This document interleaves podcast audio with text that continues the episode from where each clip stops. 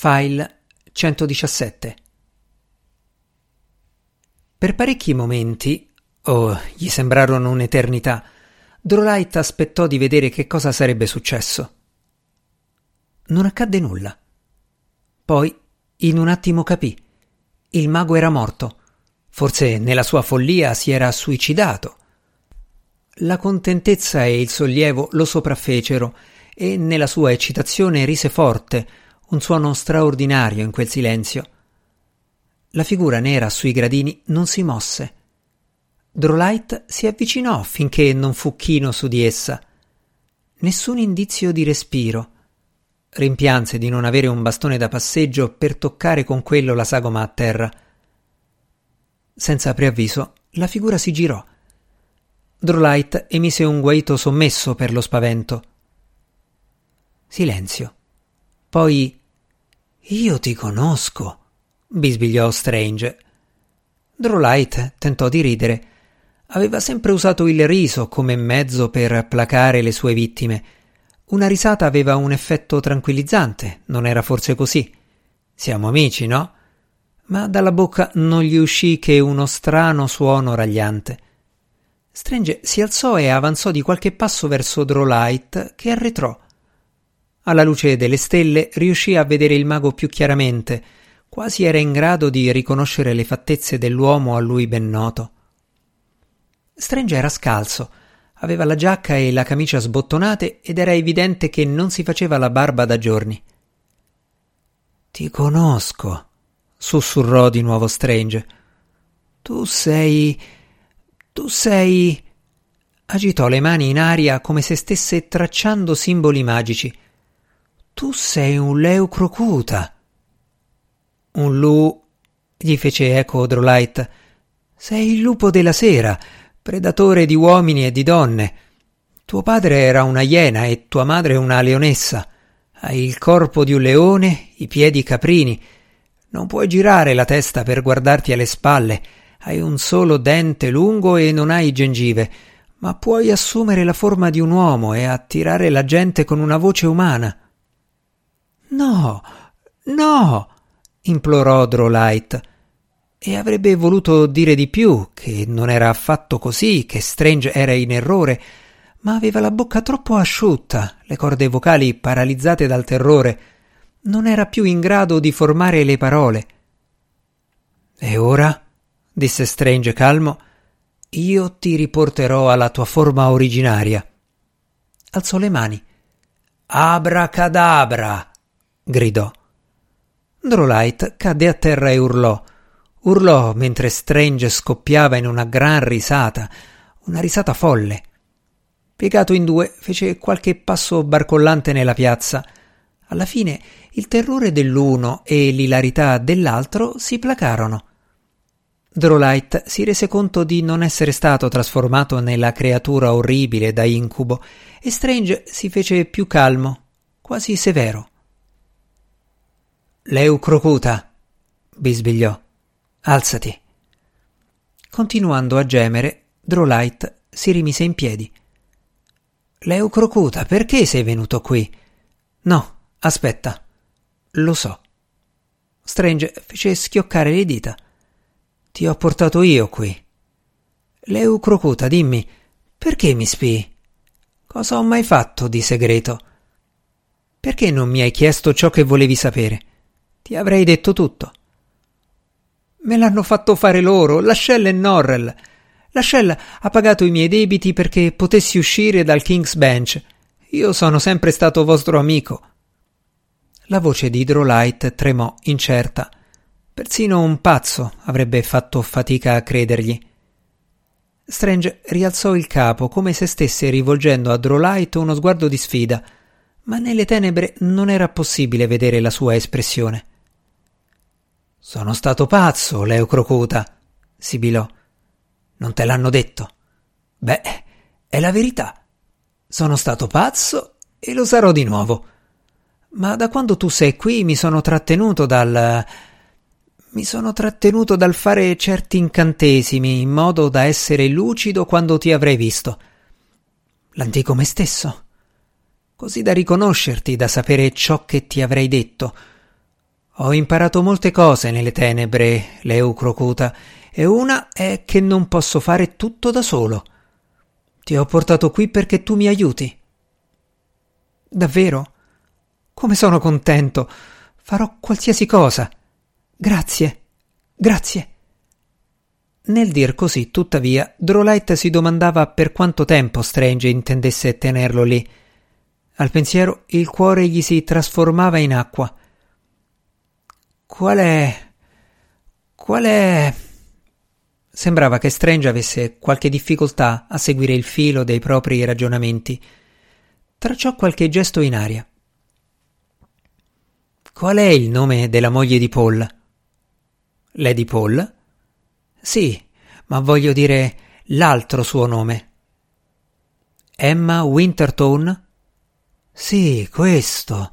Emma Winterton. Dov'è? Dov'è ora? L'hanno portata in un manicomio nello Yorkshire. Dovrebbe essere un gran segreto, ma io l'ho scoperto. L'amichetta del figlio di un uomo che ho conosciuto al King's Bench è una sarta e sa tutto, perché era stata incaricata di confezionare gli abiti di Lady Paul per lo Yorkshire.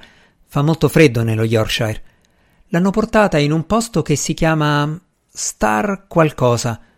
Lady Paul, intendo dire, non la sarta. Star qualcosa. Aspettate. Ora ve lo dico. Lo so, giuro che lo so. Sì, Starcross Hall, nello Yorkshire. Starcross. Ho già sentito questo nome. Sì, sì, certo.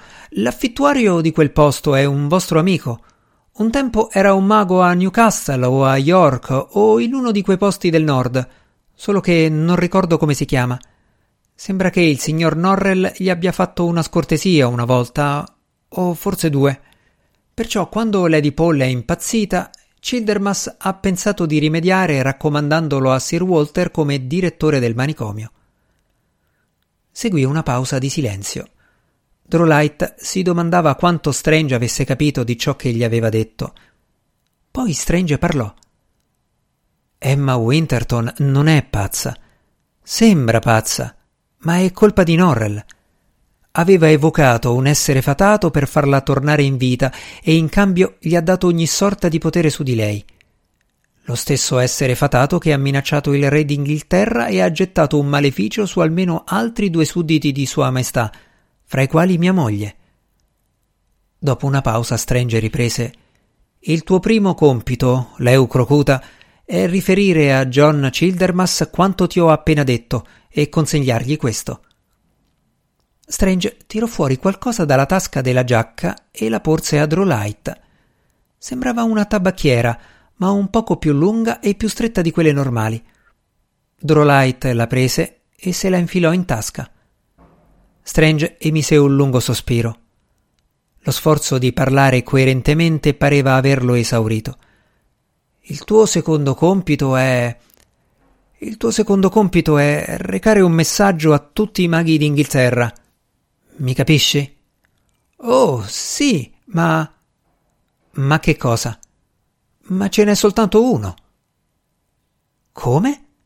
C'è soltanto un mago, signore. Ora che voi siete qui in Inghilterra rimane soltanto un mago. Strange parve considerare la cosa per un momento. I miei allievi, disse poi, i miei allievi sono maghi. Tutti gli uomini e le donne che avrebbero voluto essere allievi di Norrell sono maghi. Childermas è un mago, Segundus è un altro, Onifoot, gli abbonati ai periodici di magia, i membri delle vecchie accademie. L'Inghilterra è piena di maghi, centinaia, migliaia forse. Norrell li ha rifiutati, Norrell li ha respinti, Norrell li ha ridotti al silenzio. Ciò non di meno sono maghi. Di loro questo.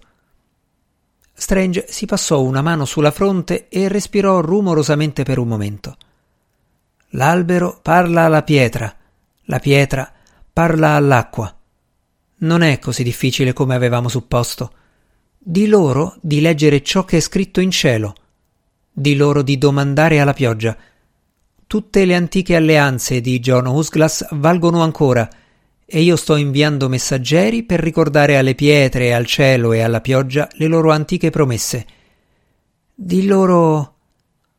Ma una volta di più, Strange non riuscì a trovare le parole che cercava. Disegnò qualcosa in aria con un gesto. Non posso spiegarlo, disse. Leucrocuta, mi capisci? Sì.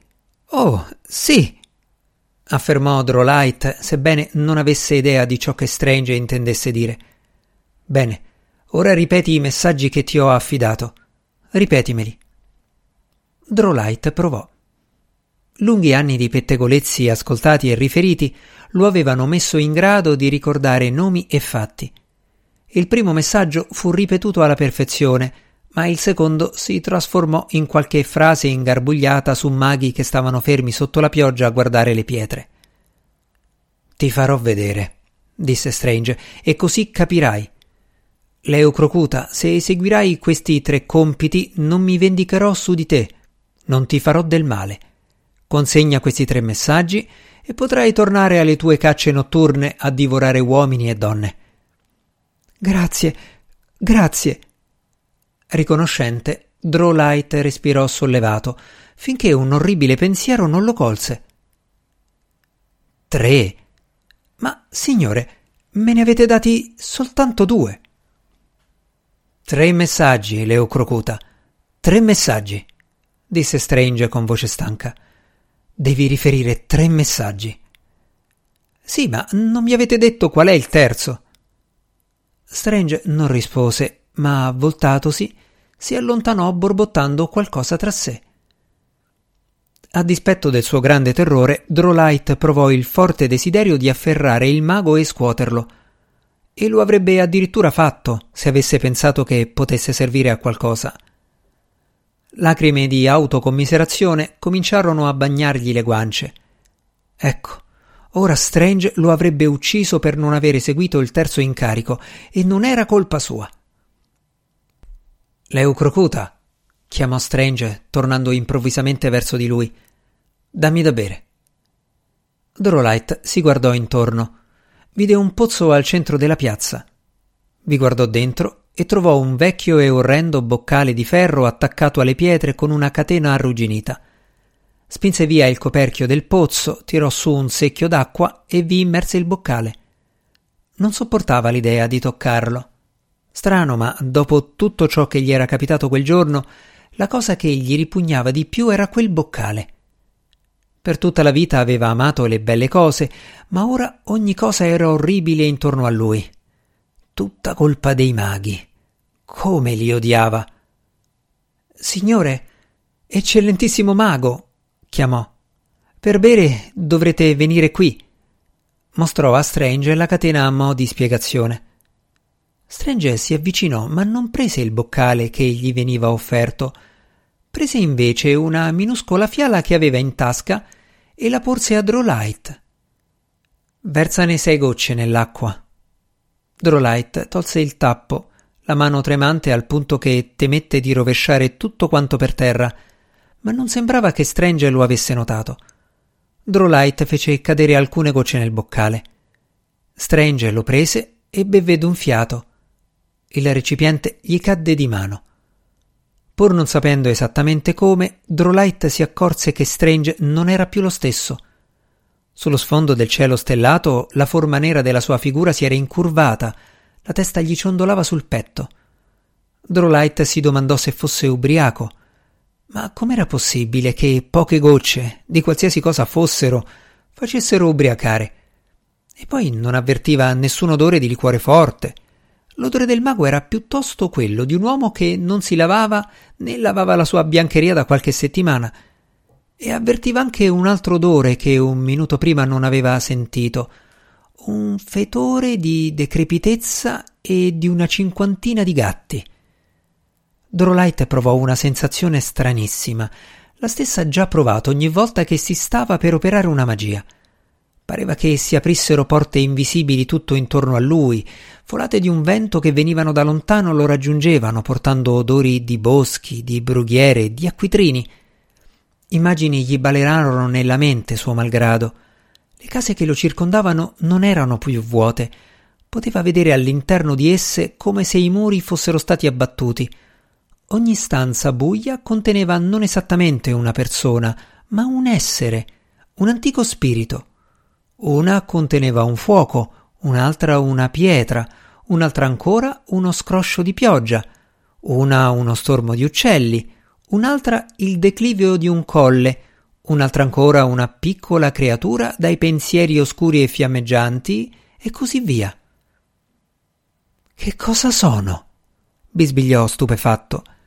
Si rese conto di avere i capelli ritti sul capo come se fossero stati elettrizzati.